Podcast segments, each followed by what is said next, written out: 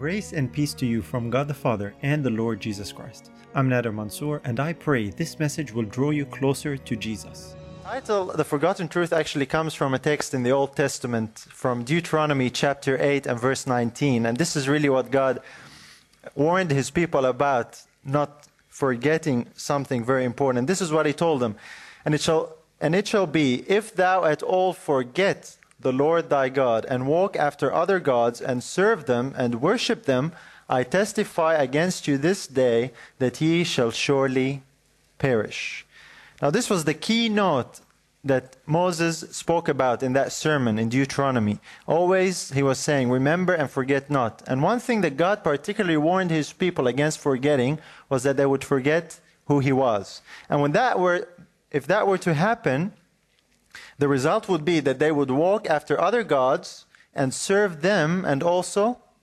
worship them. So today we want to talk about a forgotten truth that touches on that very point. We want to see what the Bible reveals about God. Have we forgotten the truth about God and have we fallen into the trap of walking after other gods, serving them and worshiping them? Because at the end of the verse, the promise is made here. This is a, a promise that God has testified against his people. He said, I testify against you this day that ye shall surely perish. If that were to happen, God says his people will surely perish. Now, God has given us a gift in his son Jesus. And this gift, he says, God so loved the world, he gave his only begotten Son, that whosoever believeth in him should not perish, but have everlasting life. So here we see the contrast. Now, if we were to ask the question, what is eternal life, or what is everlasting life that Jesus came to give us? He came all the way from heaven to give us this gift. Now, eternal life is more than just living forever? The Bible actually answers that question for this question for us in John chapter 17. It gives us a very important answer. In John 17 and verse 3, Jesus says, he gives us a definition. And this is life eternal, that they might know thee, the only true God, and Jesus Christ, whom thou hast sent. We only live forever as a byproduct of our relationship with God. Jesus came to reveal to us the truth about who God is, the only true God, and Jesus. And having a relationship with those two persons is what eternal life is all about. So in this study today, we're going to look and see what does the Bible reveal about the only true God and about Jesus Christ, because our eternal life is dependent on having a correct understanding and a relationship with them. So this is what we're going to do. And in order to do that properly, we want to consult the highest authority on the topic. We don't want to go by second-hand reports. We don't want to go by what someone says, someone said, or they heard. We want to go straight to the highest source. And the highest authority on this topic is who? Only the one being who came all the way from heaven for the very purpose to reveal God. That's Jesus Christ. In John 1:18 it says, "No man hath seen God at any time, the only begotten Son, which is in the bosom of the Father, he hath declared him." Jesus came all the way from heaven to earth to declare who his Father was. And again, in John 3:11 when Jesus was speaking to Nicodemus, he told him the same thing. He said, "Verily, verily, I say unto thee, we speak that we do know, and testify that we have seen, and ye receive not our witness." So when we look at this topic, we're going to consult the highest authority. We're going to see what Jesus says about the only true God and what Jesus says about himself, because our eternal life is hinged on that. So, according to Jesus, which is the first commandment of all?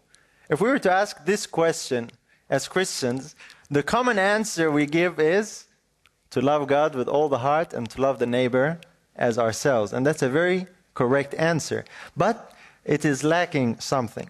One day Jesus was asked this question. In Mark chapter 12, we read the story, verses 28 to 32. And one of the scribes came, and having heard them reasoning together, and perceiving that he had answered them well, asked him, Which is the first commandment of all? Now, this scribe, his job, being a scribe, is copying down the scriptures. That's what a scribe's job was. And in copying down the scriptures time and again, time and again, this scribe had come to learn what the concept or what the true first commandment is in the Bible. The whole gospel was based on something. And he decided to come to Jesus and test him with that question to see if Jesus would give the right answer. You see, the scribe already had the answer in his mind, and he was asking Jesus to test him. Now, this is how Christ answers that question, the first of all the commandments. And Jesus answered him, The first of all the commandments is, Hear, O Israel, the Lord our God is one Lord. So, out of all the Old Testament scriptures, Christ identified this part as the very first thing, the most basic foundational truth, is to know something that the Lord our God is one, only one.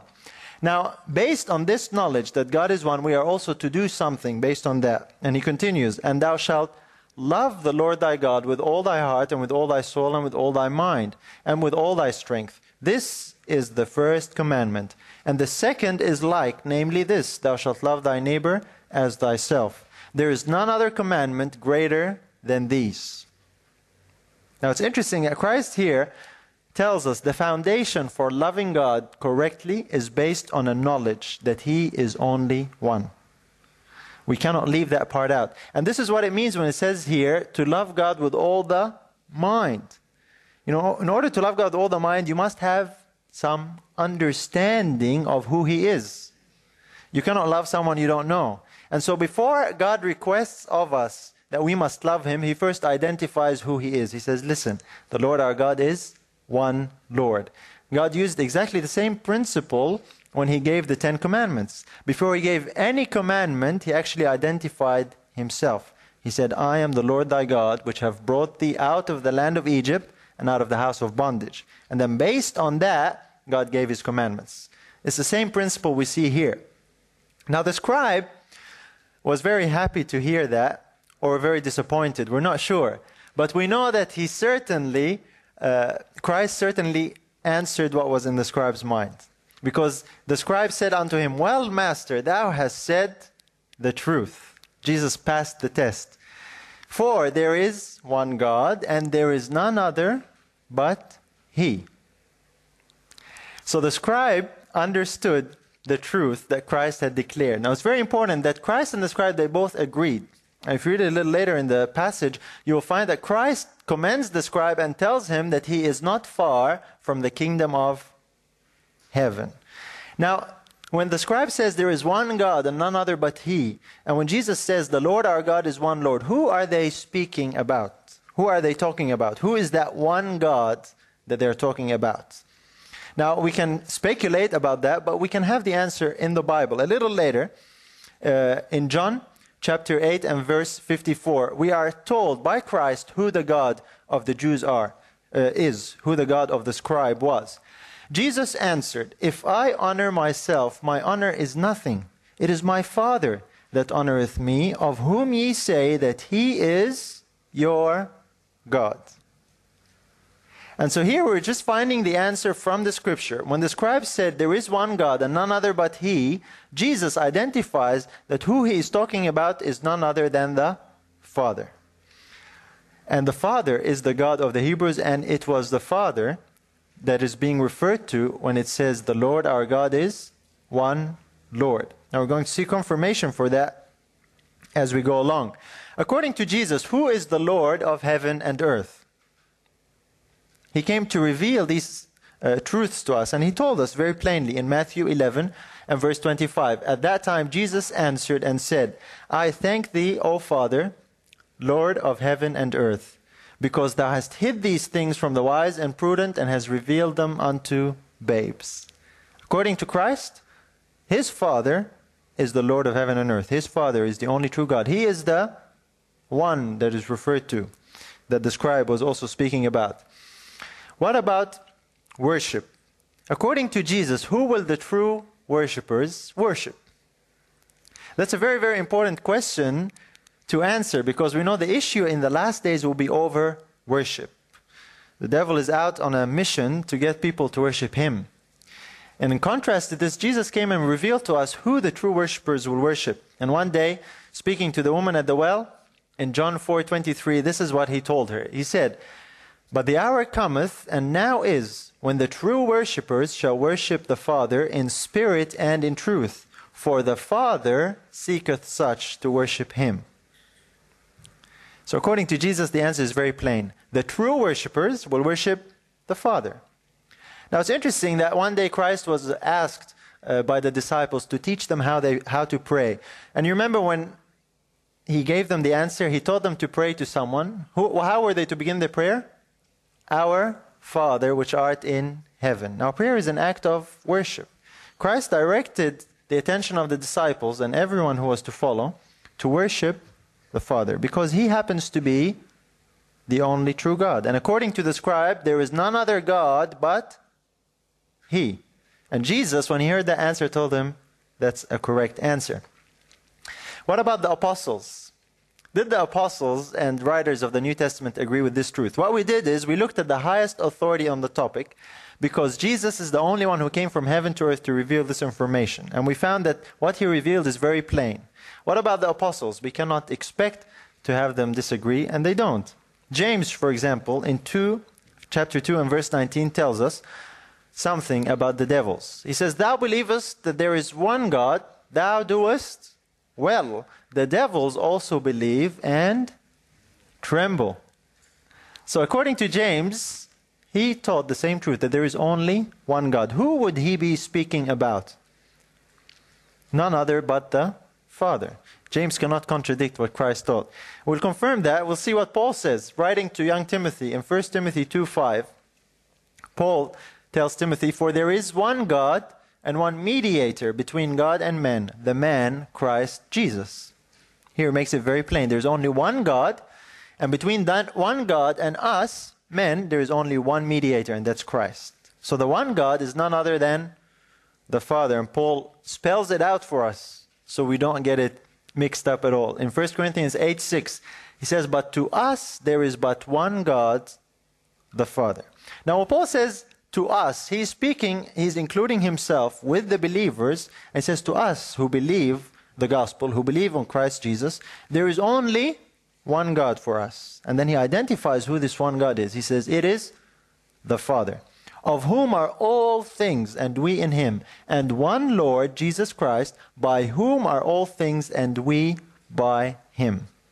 Remember, we read earlier in John 17, eternal life was based on knowing two beings the only true God and Jesus Christ, whom he has sent. Here we're seeing exactly the same principle brought out by the Apostle Paul. To us, there is one God the Father and one Lord Jesus Christ. And it is the Father of whom are all things. Who is the head of all things? Paul also gives us the answer for this. It should be in harmony with what we found so far, and it certainly is. 1 Corinthians 11:3. Paul says, But I would have you know that the head of every man is Christ, and the head of the woman is the man, and the head of Christ is God.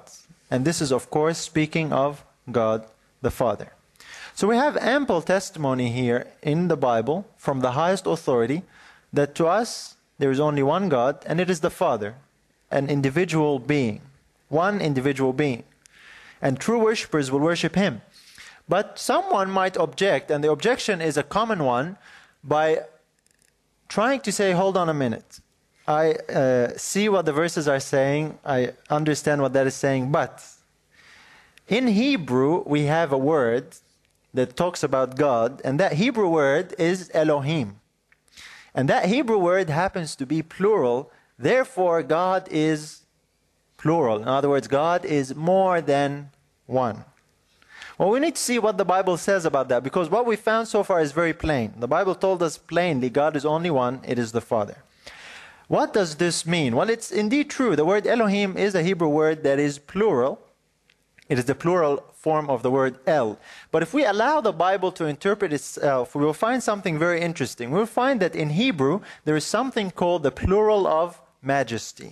And what that means is a plural word is used to identify a single subject or a single object. And it does not mean plurality, but it means greatness. It's called the plural of majesty. And we'll see an example of that in Exodus chapter 7 and verse 1. And in there we see a use of that word. It says, And the Lord said unto Moses, See, I have made thee a God to Pharaoh, and Aaron thy brother shall be thy prophet. Now, if you look it up in the concordance, the word God there that is used is the word Elohim, the plural Hebrew word. Now, we have to ask ourselves a question Does that mean that God split up Moses into more than one person and sent him to Pharaoh? Obviously not. Well, what does it mean? Why would God use the word Elohim, a plural word, to refer to a single individual, Moses? Well, if we keep in mind the meaning, that is the plural of majesty, it means it denotes greatness. And we see that a little later in the same book. Exodus chapter 11 and verse 3 gives us the definition of what God means. It says, Moreover, the man Moses was very great in the land of Egypt, and in the sight of Pharaoh's servants, and in the sight of the people. So here we see a Bible definition for the word that we're looking at. The word Elohim can refer to single individuals, and when it does refer to single individuals, it doesn't denote plurality, but it denotes greatness. That's how the word Elohim is used when it refers to the only true God.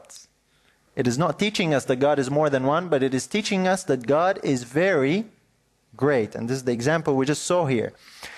The head of all things we saw is the Father, and Paul says that more than once. He also says it in Ephesians chapter 4 and verse 6. He says, One God and Father of all, who is above all and through all and in you all. This is the plain Bible teaching when it comes to the Father, the only true God. Now, it's very important for us to have this understanding in order to have a relationship with God because our eternal life is based on knowing the only true God. We've identified who that is now, according to Jesus. But our eternal life does not stop there. It is also to know someone else. It is to know Jesus Christ, whom He has sent. So the question is who is Christ? Because what we found so far is very, very important. We found that the Father is the only true God, and according to the scribe, there is none other God but He. So the natural question that should come in our minds is well, if that is the case, then who is Jesus Christ? How does He fit into the picture? And uh, we'll see what the answer is from the Bible. In Matthew 16 13, one day Jesus asked his disciples a question. When Jesus came into the coast of Caesarea Philippi, he asked his disciples, saying, Whom do men say that I, the Son of Man, am? And what Jesus was doing was he was taking a general uh, poll, a public poll, as the disciples would travel in their journeys preaching the gospel, they would hear what people were saying, they would mingle with the people, and uh, they would hear what people were saying about Christ. And Christ told them, Tell me, what is your feedback? What are you hearing that people are saying about me? Of course, the disciples told him some thought that he was Elijah, some thought he was John the Baptist, and some even thought he was Moses. Some even dared to believe that he might be the Messiah. These were all the different answers. Now, today, we have the same question that we need to answer.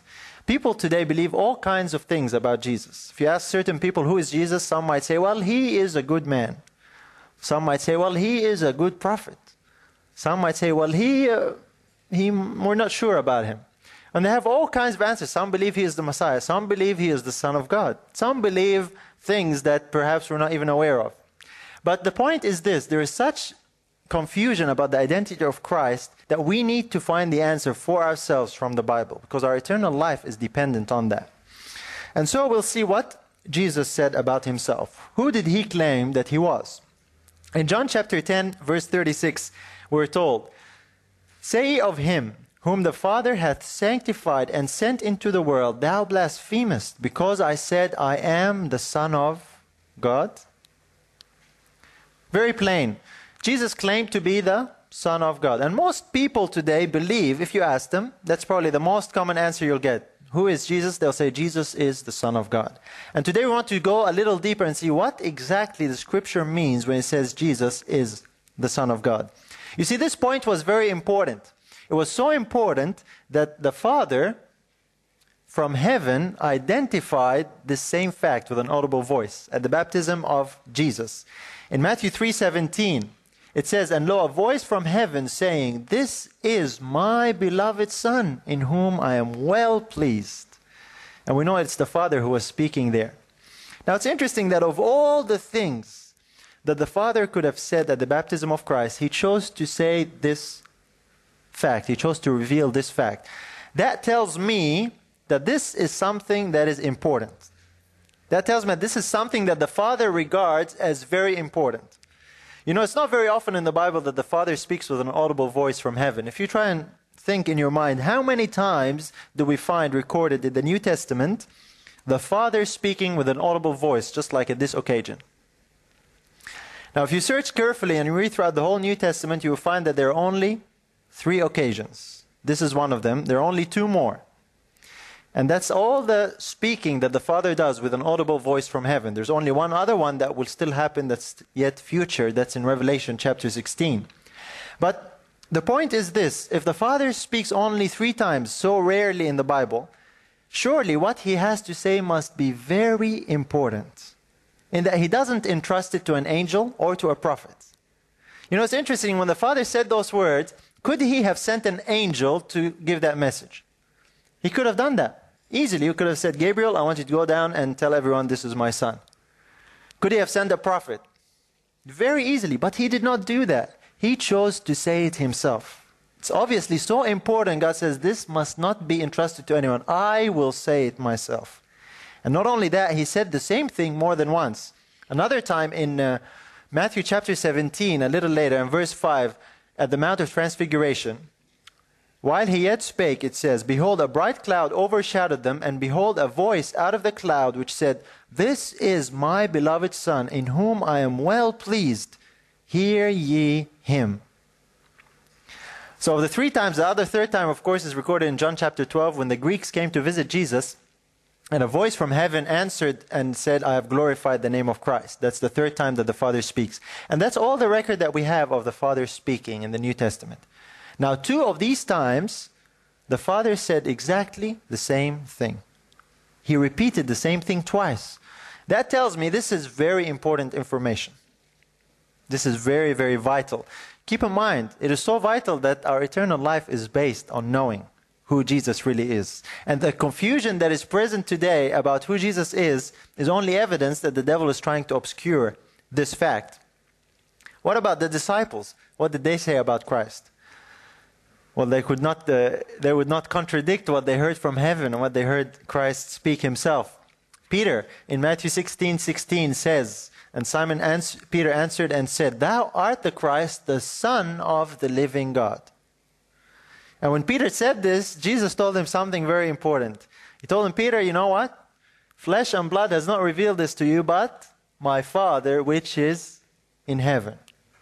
And Jesus told Peter, Peter, upon this declaration that you said, upon this rock, I'm going to build my church.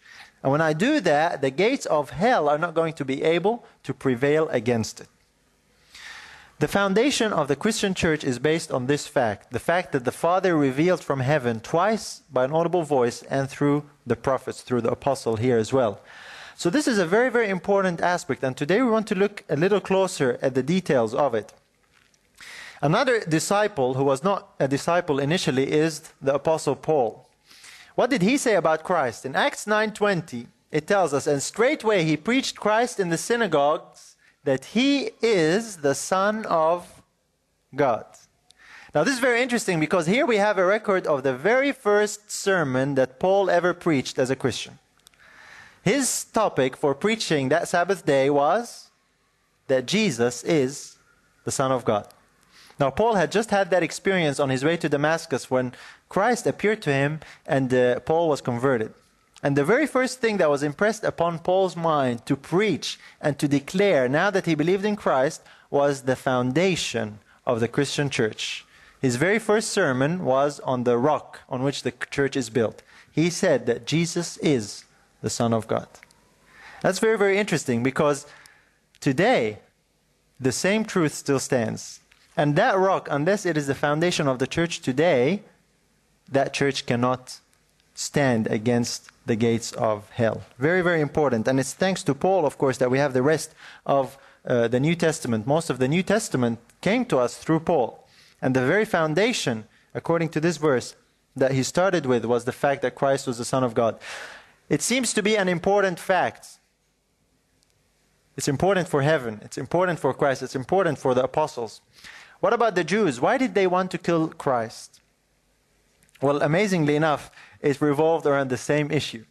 In John 5:18, it says, "Therefore the Jews sought the more to kill him because he not only had broken the Sabbath, but said also that God was his father, making himself equal with God." Very important verse.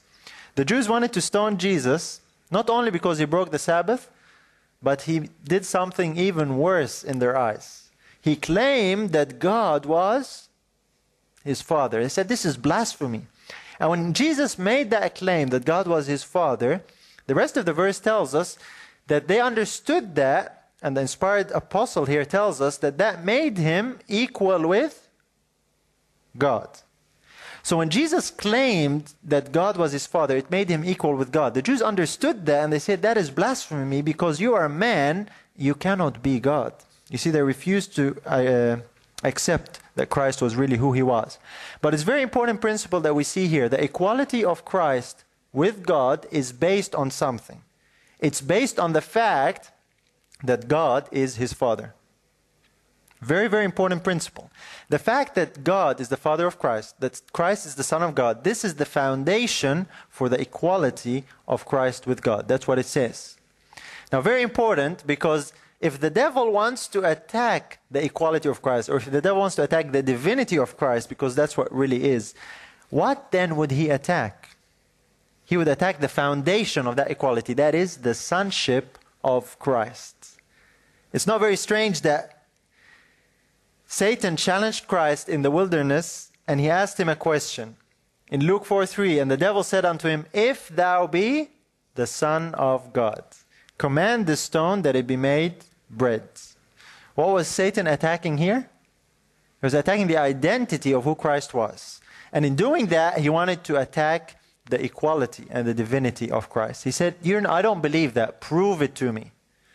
I don't believe you are the Son of God. Prove it to me. You have to prove it. It was only 40 days earlier that the Father had spoken with a voice from heaven saying, This is my Son. And we saw that the Father said that twice. How many times did the devil ask Christ this question in the wilderness? If you are the Son of God? He asked him twice. Direct contradiction to what God said.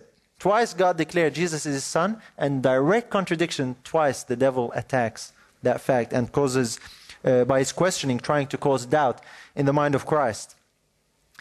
Now, we've established very plainly that Jesus is the Son of God. There's no question about that. Now, we need to ask ourselves the next question so we can make sure we have the right scriptural understanding. If Jesus is a Son of God, how is he a Son? Does the Bible reveal to us how Jesus is the Son of God? Because there are many sons of God. For example, the angels are called sons of God in the book of Job. We are also called sons of God in uh, the epistle. First John tells us that, Behold, what manner of love the Father has bestowed upon us, that we should be called the children of God. We're also sons of God. And we are sons of God by what process? The inspired Apostle Paul, he says it is by adoption in the Romans chapter 8. And angels are sons of God by creation. Adam was also a son of God, he was created. And since the fall, of course, when we are redeemed and brought back, we are adopted into the family of God, we become sons of God. What about Christ? How is he a son? What category does he fall in? In John 3:16, the most famous Bible verse reveals to us a very important fact. It says, "For God so loved the world that he gave his only begotten son, that whosoever believeth in him should not perish, but have everlasting life." The Bible tells us here, here, very plainly that Christ is the only begotten Son. He's in a class, in a category all by himself. He's not like the angels created, he's not like man adopted. He is the only begotten. And the Bible further reveres who he was begotten of. In John 1:14 it says, "And the word was made flesh and dwelt among us, and we beheld his glory, the glory as of the only begotten of the Father, full of grace and truth." So we learned Jesus is the Son of God. Now we learn that He is the only begotten, and He was begotten of the Father. Very plain Bible testimony. The next question that should naturally come into our minds is well, if that is the case, when was Christ begotten of his Father? That's a natural question. We found uh, the Bible answer so far. Does the Bible give us an answer to this question as to when Christ was begotten? Well, if we look in Micah chapter 5 and verse 2, for example, we find uh, some help in answering this question. The prophet Micah here is prophesying of the Messiah and where he will be born, and he says, But thou, Bethlehem Ephratah, though thou be little among the thousands of Judah, yet out of thee shall he come forth unto me that is to be ruler in Israel, whose goings forth have been from of old, from the days of eternity. It was this verse that the elders uh, quoted to King Herod when he asked them where the Messiah would be born. And the prophet Micah here tells us that when the Messiah will be born in Bethlehem of Ephratah, that would not be the beginning of his existence. Actually, he existed before. Actually, his goings forth have been from of old, from the days of eternity. Now, if you look up in the concordance, that word, goings forth, it actually means origin or family descent. So here the prophet Micah is pointing us to in which direction? to look for when Christ was begotten. He's pointing us into the past, into the eternity of the past. So, in other words, we need to look much further back than Bethlehem, because Bethlehem is not when Christ was begotten of the Father. It's much further. His family descent is from the days of eternity. Now, let's see what else does the Bible reveal about this. God selected the wisest man that ever lived outside of Christ to record for us this information, this vital information. King Solomon, the wise man, tells us in Proverbs chapter 8, verses 22 and onward. He says, The Lord possessed me in the beginning of his way, before his works of old. I was set up from everlasting, from the beginning, or ever the earth was. When there were no uh, depths, I was brought forth. When there were no fountains abounding with water. Before the mountains were settled, before the hills was I brought forth. While as yet he had not made the earth, nor the fields, nor the highest part of the dust of the world. When he prepared the heavens, I was there. When he set a compass upon the face of the depth, when he established the clouds above, when he strengthened the fountains of the deep, when he gave to the sea his decree that the waters should not pass his command, commandment, when he appointed the foundations of the earth, then I was by him as one brought up with him, and I was daily his delight, rejoicing always before him. Someone here is speaking through the wise man Solomon. And he is speaking of an event that happened before anything was created. And this event is described actually twice, interestingly enough. The same expression is repeated. Twice we are told that before anything was created, I was brought forth. I was brought forth. Who is speaking in this verse? Or in these verses? Well, if you look at the context of the chapter, he's speaking about wisdom. And Paul tells us who wisdom is. He tells us Christ, the power of God, and the wisdom of God. And also, that's in 1 Corinthians chapter 1, verses 24 and 30. So Christ, under the title of wisdom, is speaking through Solomon, the wisest man. And Christ is here telling us of an event that occurred before anything was created. And twice he says, I was brought forth. Now, the word brought forth there simply means born or begotten. It was twice that the Father declared, This is my Son. And here we read the same thing twice repeated. Now, Jesus said that this happened in everlasting of the past, in the beginning, before the earth ever was, before anything was ever created. Christ was begotten or born of his Father. That's really what it means. That's what begotten means, if you look it up in the dictionary. Now, by the time creation took place, Christ says in this passage that he was there and he was by the Father assisting in the work of creation as a master craftsman or as a master worker. So when creation took place, there already was a father and there already was a son. Now we'll see a little later what that means. What, what does it mean that Christ is really the Son of God? What significance does that hold for us for the person of Christ? Does it help us understand who he is and the attributes that he holds? And the answer is certainly yes. How did the Father create everything? Because in that passage earlier in Proverbs, Jesus says, speaking through Solomon, Christ speaks. He says, When He made the mountains and the fountains and the seas and the, and the depth and all these things. I was by Him. The Father was the creator of all things. That's how He is recognized in the book of Revelation. But the Father created all things by someone. In Ephesians 3 9, it says, And to make all men see what is the fellowship of the mystery, which from the beginning of the world hath been hid in God, who created all things by Jesus Christ. So God created all things by Jesus Christ. The Bible tells us that repeatedly. Once again, here in Colossians 1 16 and 17, speaking of Christ, it says, For by him were all things created that are in heaven and that are in earth, visible and invisible, whether they be thrones or dominions or principalities or powers. All things were created by him and for him, and he is before all things, and by him all things consist. Very important verse. It tells us that everything in the universe was created by Jesus Christ. But he was before all these things were created. Two things we learn from this that Christ was not created because he created everything, and Christ existed before everything was created. And the Bible we saw very plainly told us Christ was actually begotten. He actually came out of his Father. He was born. And it was through him that the Father created all things. He pre exists time and matter.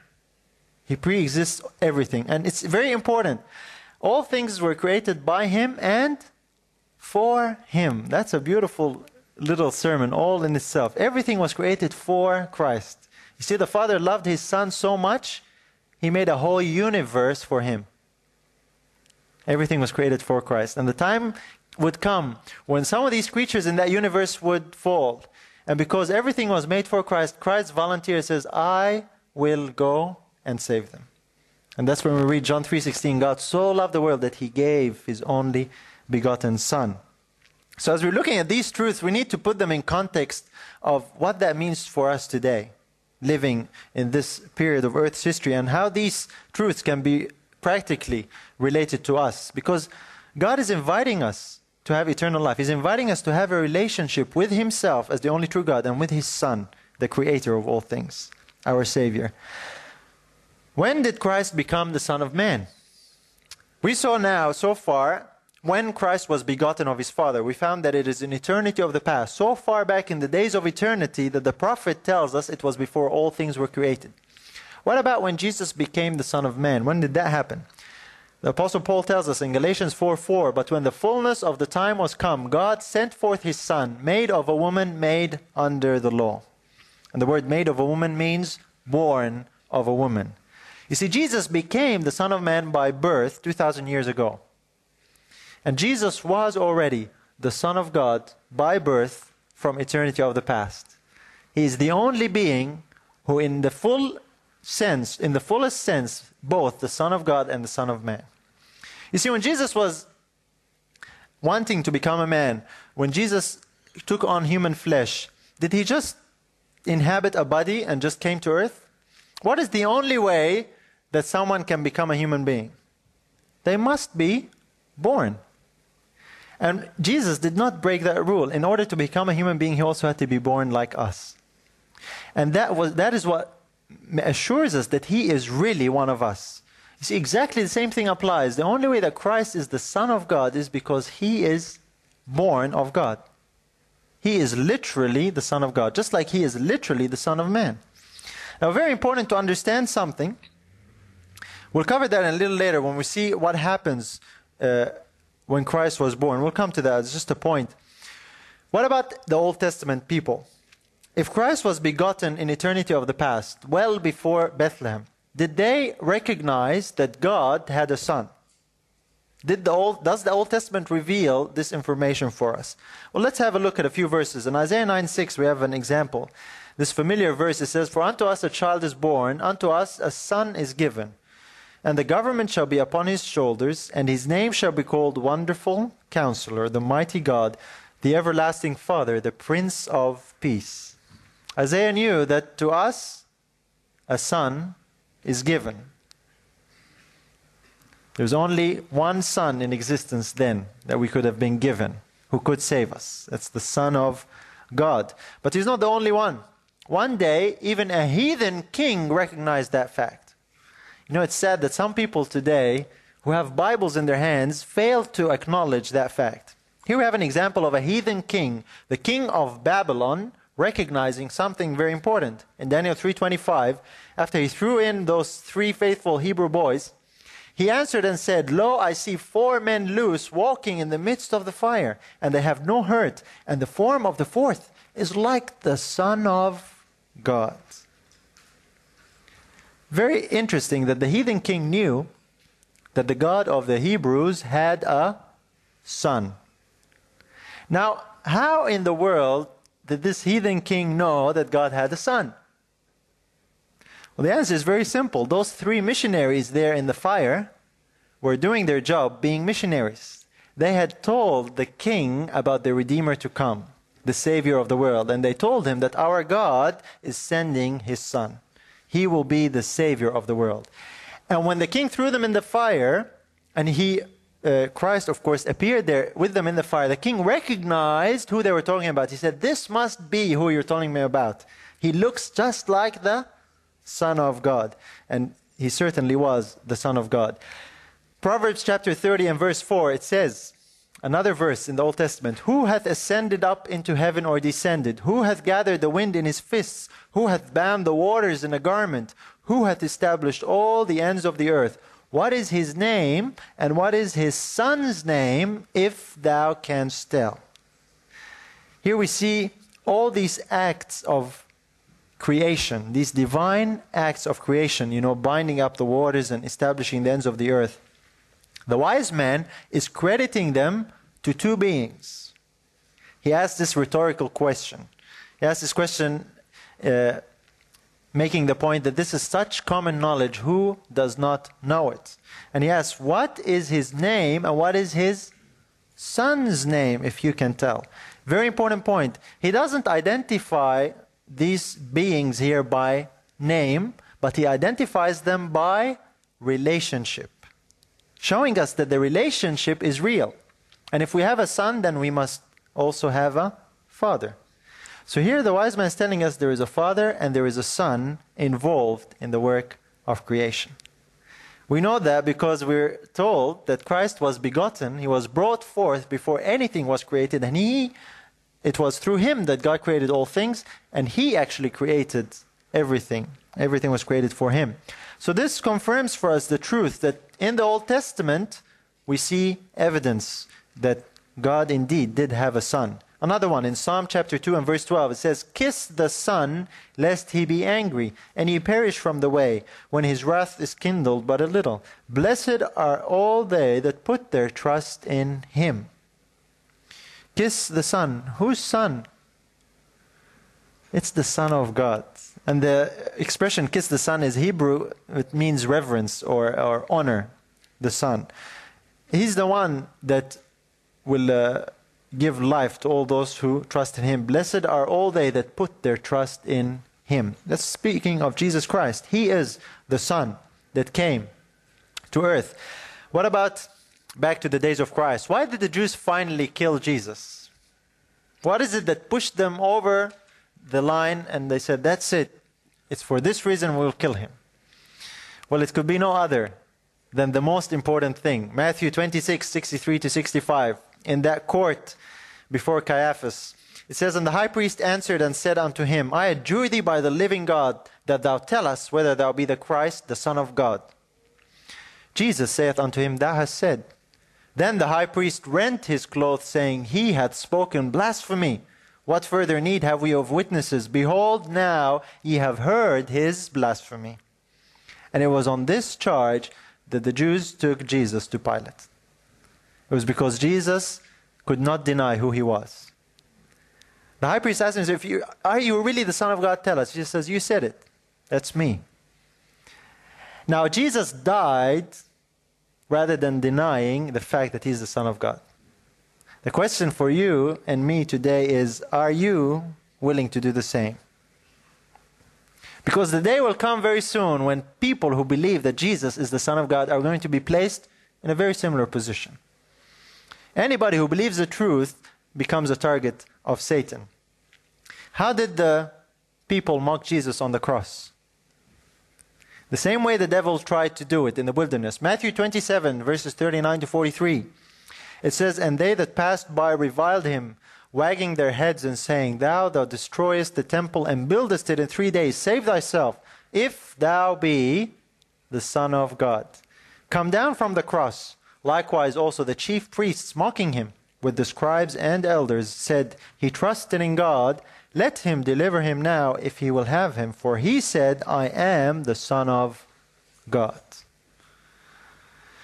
It's very important that for this fact Christ died, and he was even mocked on the cross by these words. Who inspired these words, do you think?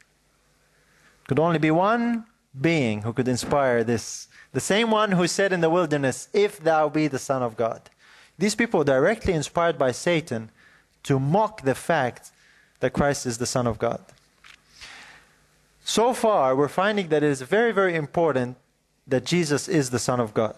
The Father had to speak it from heaven personally, twice. The devil fought against it all through the days of Christ, and he finally managed, on this point, to bring the charge against Christ of blasphemy, which was an incorrect charge, of course. What about when Jesus was on earth? Did he teach this same fact? Did he teach that he actually came forth from the Father, that he was begotten? We already saw he said that to Nicodemus, but that's not the only place he said it. In John 8:42, it says, Jesus said unto them, If God were your Father, you would love me, for I proceeded forth and came from God. Neither came I of myself, but he sent me. Now it's interesting because some people misunderstand this verse here. The Jews were trying to ridicule Christ by casting doubt on the occurrences of his birth by saying, We are not born of fornication. We have one Father, even God, not like someone. And their illusion was that Christ was born of an in an illegitimate way. And this is how Christ answers their charge. He's telling them, Listen, I'm going to tell you whose son I am because you're questioning that. He tells them, If you really love the Father and He is really your Father, you would love me because I actually proceeded forth and came from God. I was born of Him. He is my Father. And if you really love Him, you would love me too. And this fact is confirmed when you look up the Greek for that expression proceeded forth, you will find that it means exactly that. It means to come out of. In other words, it means to be born. So, very, very interesting that Jesus answered the charge of the Jews on their own ground. He was answering whose son he was. Now, we come to a next point that's very, very important. If Jesus indeed proceeded from the Father, we found that very plainly, what did he inherit by right of that birth? Did he inherit anything? And if so, what did he inherit?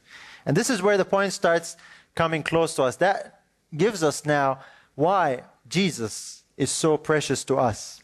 It is because of the fact that he's the Son of God. Notice what did he inherit? In Hebrews 1, verses 3 and 4, it says, Who being the brightness of his glory, speaking of Christ, being the brightness of the Father's glory, and the express image of his person, and upholding all things by the word of his power, when he had by himself purged our sins, sat down on the right hand of the majesty on high being made so much better than the angels, as he hath by inheritance obtained a more excellent name than they.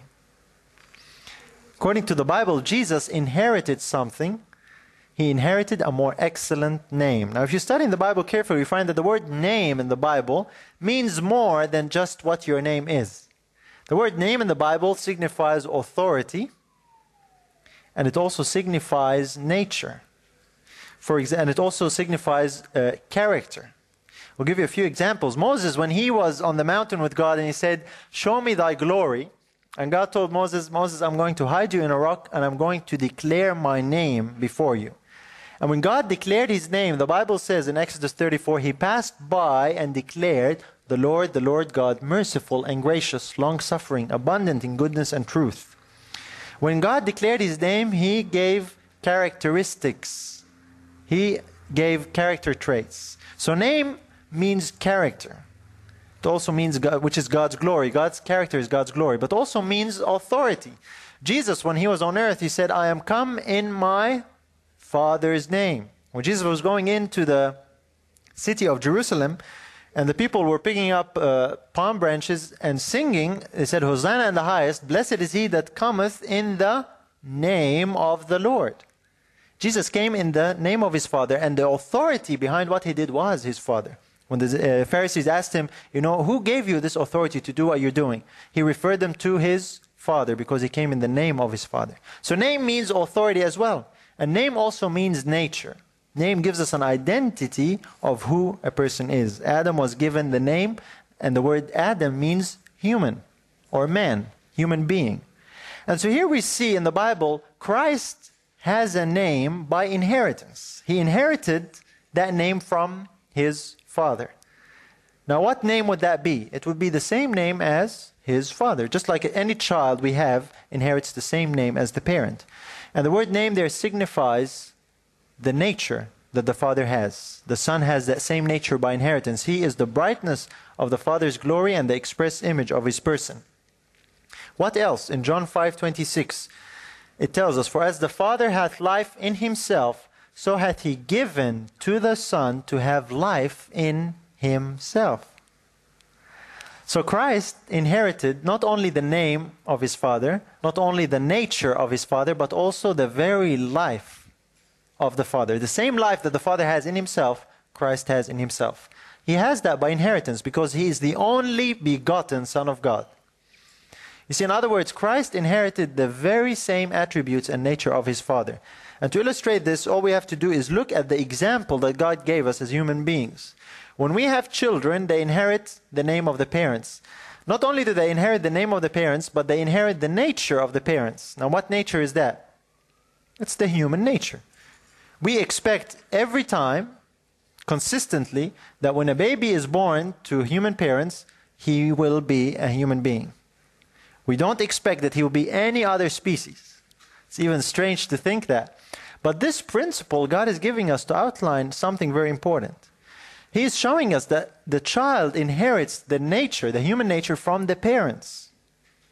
Christ inherited the nature of his Father. That happens to be the divine nature. That is why Christ has a more excellent name than the angels. He has the divine nature of his Father. And the Bible makes that very clear. Colossians 2, chapter, uh, chapter 2, verse 9, and chapter 1, verse 19. It says, For in him, in Christ, dwelleth all the fullness of the Godhead bodily. For it pleased the Father that in him should all fullness dwell. Christ is who he is, possessing the fullness of the Godhead bodily because it pleased the Father. And Jesus told us when he pleased the Father in Proverbs 8 when he says, And I was daily his delight, rejoicing always before him. See, Christ has these attributes because he is the only begotten Son of God. We saw earlier, the Bible told us, the very basis of the equality of Christ with God was the fact that God was his Father. Here we're looking a little bit more in detail at this uh, idea. What else do the Father and the Son share together? If the Father uh, gave everything to his Son, the Son inherited all things from the Father, there's another thing that the Bible reveals. In Romans 8, 9, and 10, it says, But ye are not in the flesh, but in the Spirit if so be that the Spirit of God dwell in you. Now, if any man have not the Spirit of Christ, he is none of his. And if Christ be in you, the body is dead because of sin, but the Spirit is life because of righteousness.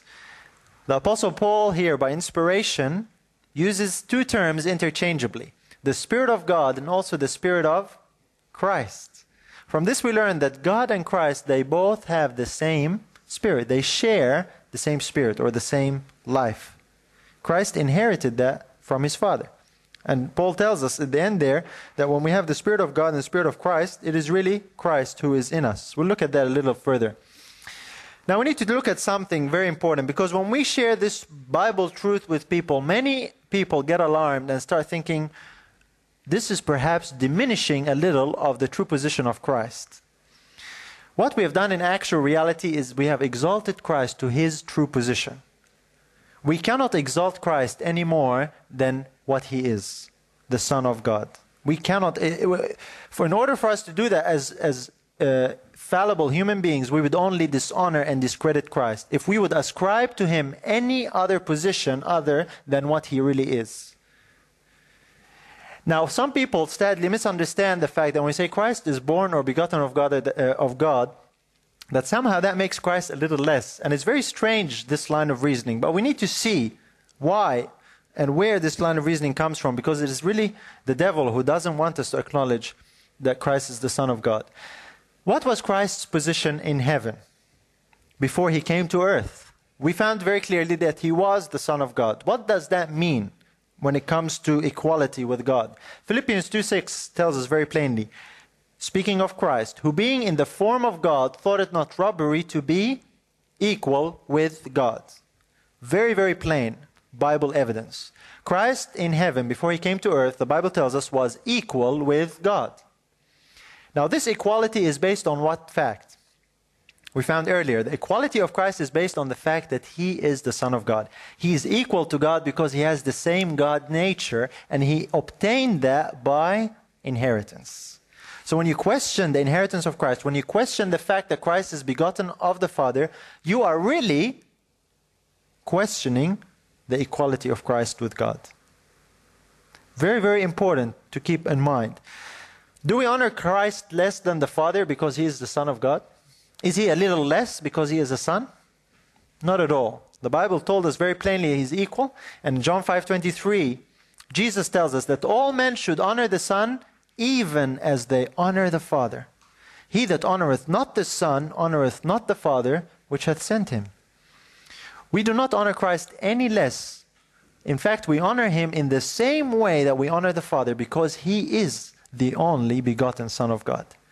You see, we dishonor Christ when we do not honor him as the Son of God. When we choose to deny that fact, say, no, no, he can't be really, literally the Son of God. He must be God all by himself. That is not what the Bible reveals. Jesus says we are to honor him as the Son in exactly the same way as we honor the Father. Is it important to believe that Christ is indeed the only begotten Son of God? Well, our eternal life is based on it. And if we've been listening at all through this presentation, we find that this truth is so important, God had to speak it from heaven. The apostles declared it, Jesus died for it, and Satan attacked it throughout the life of Christ. It is very important.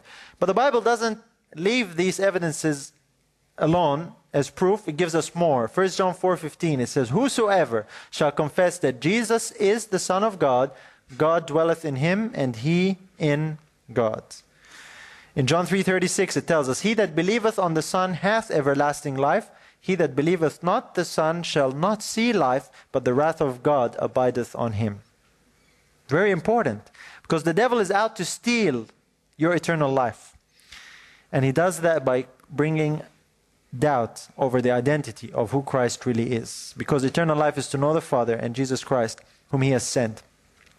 When dealing with this topic, it is imperative to deal with something that comes in people's minds whenever we talk about this, and that is the Holy Spirit. When we cover this topic, someone will say, well, that's very good evidence. We see clearly the Father is the only true God, and Jesus Christ is his only begotten Son, equal because he was born of God. But what about the Holy Spirit? How does he fit into the picture? And we cannot have this study complete without looking at this. And what we found so far is so easy to understand, it should not be difficult to understand the identity of the Holy Spirit. We're going to see what identity the Bible reveals to us regarding the Holy Spirit. We're not going to talk about the nature of the Holy Spirit today. That's a deep mystery that requires study all by itself, and we might not even understand it all in this life. But we want to look at the identity of the Holy Spirit. What we can do is look at the Bible and see what the Bible defines its terms for us. It says, uh, the question is, what is the Bible definition for spirit? And if we look in Isaiah chapter 40 and verse 13, we have a very interesting verse. It says, Who hath directed the Spirit of the Lord, or being his counselor, hath taught him? And Paul, in quoting Isaiah 40, verse 13, he quoted in Romans chapter 11 and verse 34. And this is what he says Paul says, For who hath known the mind of the Lord, or who hath been his counselor? Now, Paul here is quoting from the Old Testament. In quoting this verse, when the Bible in the Old Testament speaks about the Spirit of the Lord, Paul understood that to mean the mind of the Lord. That's a very plain Bible definition. So the word spirit means also mind. If you look it up in the concordance, you'll find that this is one of the meanings. Now, it's very interesting because if the Spirit of the Lord is the mind of the Lord, we need to keep that in mind because the mind of someone is not different to them. We'll look at an example to see how we can understand it better. What is the relationship between man and his spirits? In order for us to understand about the Spirit of God, we're going to look at man because man was made in the image of God, and then we'll see why Paul tells us to do that. But before we do that, we'll see an example. Daniel chapter 2 and verse 1. We have the incident there. In the second year of the reign of Nebuchadnezzar, Nebuchadnezzar dreamed dreams wherewith his spirit was troubled and his sleep brake from him. When the Bible says his spirit was troubled, it means his mind was troubled. Something on the inside, somewhere on the inside, Nebuchadnezzar was troubled. His spirit was troubled. Now, we never ever would understand that somebody else different to Nebuchadnezzar was troubled. We would think there's something wrong with your thinking ability if you were to think that somebody, for example, in the next room was troubled. It was Nebuchadnezzar himself that was troubled. His spirit is his own mind, it's his very own person, not someone else. Now, Paul gives us a very important formula that helps us understand about the Spirit of God.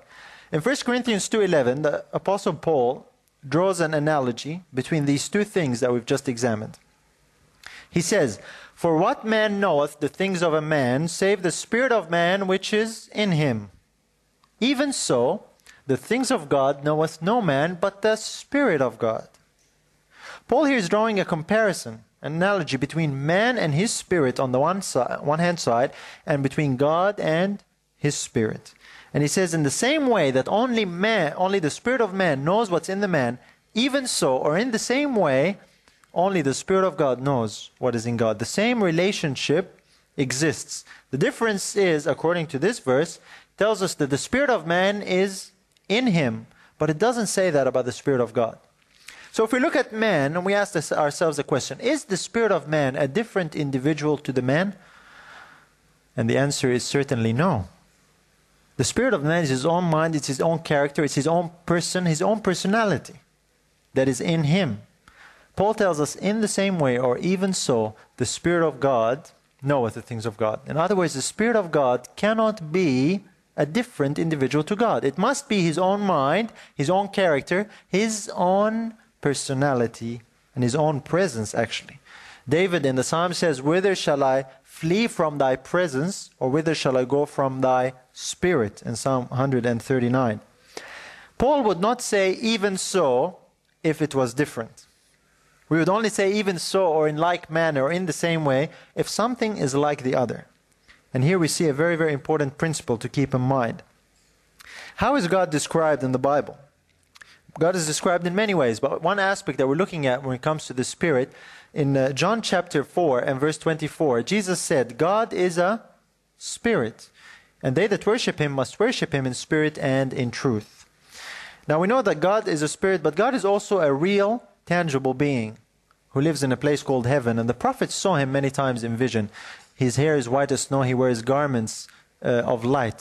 They're also described as being white.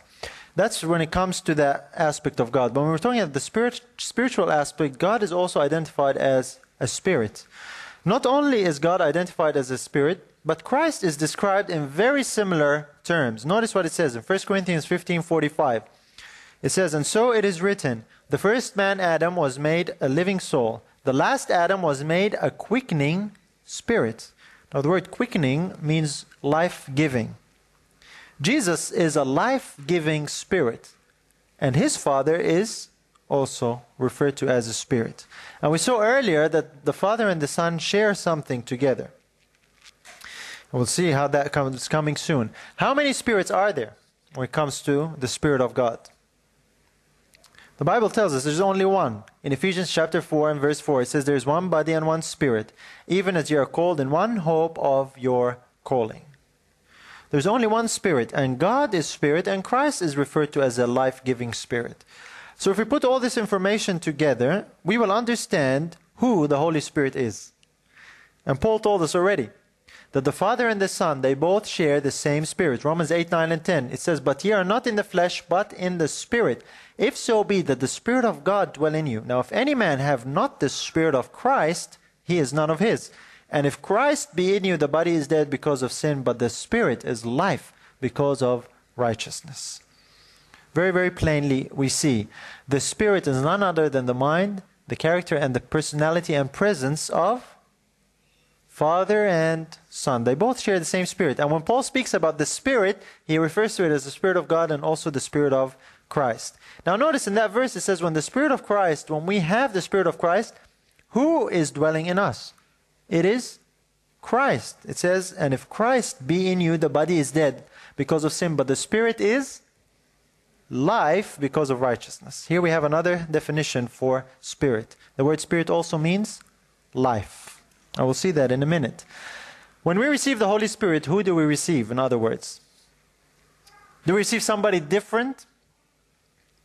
Christ gave us the answer very, very plainly. And this confirms what we have found in John 14 23.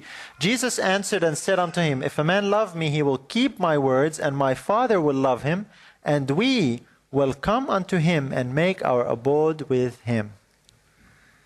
How will the Father and the Son come to us? They come to us by their Spirit, the Spirit of God and the Spirit of Christ. That's called the Holy Spirit. So when we have the Holy Spirit, we really have the Father and the Son, not somebody different to the Father and the Son. What did Christ say about his words? In John 6:63, Jesus said something very significant about his words. This is a very very important verse. Jesus says, It is the Spirit that quickeneth, the flesh profiteth nothing. The words that I speak unto you, they are spirit and they are life. Here we have further definitions for what spirit is. Jesus said that his words that he's speaking are spirit. What do words reveal? Words reveal what's going on in your mind. And we saw earlier that one of the definitions for spirit is mind. So Jesus says, The words I speak unto you, they are spirit, but not only that, they are also life. We learn from this that the spirit is really life. When we have the Holy Spirit, we have spiritual life in the soul. And here Christ was not referring to his doctrine, he was really referring to his own person. The spirit is we found earlier is the mind. He was referring to the divinity of his character. And this is how Christ goes on to say, what did Christ promise to send us? Christ promised to send us something or someone. In John 14, 16, and 26, this is the passage that a lot of people misunderstand when it comes to the Holy Spirit. But we'll look at it in context of everything that the Bible talks about that we've looked at today. We, we haven't covered everything, but the main points. Jesus said, And I will pray the Father, and he shall give you another comforter. This is where a lot of people misunderstand. And then Christ says that he may abide with you forever. And then he goes on and says in verse 26, But the Comforter, which is the Holy Ghost or the Holy Spirit, whom the Father will send in my name, he shall teach you all things and bring all things to your remembrance whatsoever I have said unto you. Jesus here plainly told us a comforter will come, and this comforter is the Holy Spirit. And because of that word, another, a lot of people thought, well, maybe the Holy Spirit is somebody different to the Father and the Son. What we found so far is that the Holy Spirit is the very life, the very presence, the very person of both Father and Son. You see, when we look at this passage in light of the other passages, it helps us to understand it. This is how Jesus clarified it for us. Who is this Spirit that will come, this Holy Spirit? How did the people listening to the words of Christ and how did the inspired writers of the Bible understand this Spirit that will comfort us? Galatians 4 6, Paul tells us, And because ye are sons, God hath sent forth the Spirit of his Son into your hearts, crying, Abba, Father. Paul says that this Spirit is really the Spirit of the Son. Now, the Spirit of the Son, is that somebody different to the Son of God? Certainly not. In other words, are we saying that the Lord Jesus is really that Spirit that will come to us? Is the Lord that Spirit? Now Paul answers that question. In 2 Corinthians 3:17 he says, "Now the Lord is that Spirit. And where the pre- uh, Spirit of the Lord is, there is liberty. In other words, are we saying that this comforter that Christ will send us or promise to send us is none other that, than He Himself? That He will comfort us? And the answer is certainly yes. That's what Christ told us when He was speaking to His disciples. In John 14 18, Jesus says, I will not leave you comfortless, I will come to you. Very plain. And Jesus here gives us easy instruction to understand. It's not that hard to understand when Jesus says, I will come to you. And Jesus does not come to us physically, of course. The Apostle told, uh, Paul told us God sends the Spirit of His Son. And the Spirit of His Son, that is really the Lord, is that Spirit. That's how Christ can comfort us. See, He's the only one that can comfort us. He's the only one that was tempted in all points like us. And He did not fail. He was tempted and He did not sin. And Christ, when He was leaving, promised his disciples, he said, And lo, I am with you always, even unto the end of the world. Amen. You see, Christ is with us by his Spirit. It's very easy to understand the identity of the Spirit. There is really the person and presence of the Father, and especially the Son, as a comforter to us. That is what the Bible talks about when it says the Holy Spirit. Now, it's very important to understand that because this truth we saw earlier in the opening text of the study, it's very, very easy to understand this if we see what the Bible says. And it's very, very easy to fall into the trap of forgetting this if we neglect what the Bible says. And God says if we forget who He is, we will walk after other gods, we will serve and worship them. And He said if we do that, we will perish. But he has sent us his Son, that whosoever believeth in him should not perish. And Jesus came to reveal these plain facts for us. And our eternal life is based on knowing the only true God and Jesus Christ, whom he has sent. And we can only have that relationship with them through their Spirit, the Holy Spirit. I pray that this will be your experience from now onward as you study the Bible and see these things for yourself. If you were blessed by this message, remember to subscribe and share it with others. We're available on Apple Podcasts, Spotify, and wherever you listen to podcasts. Your prayers and support are appreciated. May God richly bless you through His Son Jesus.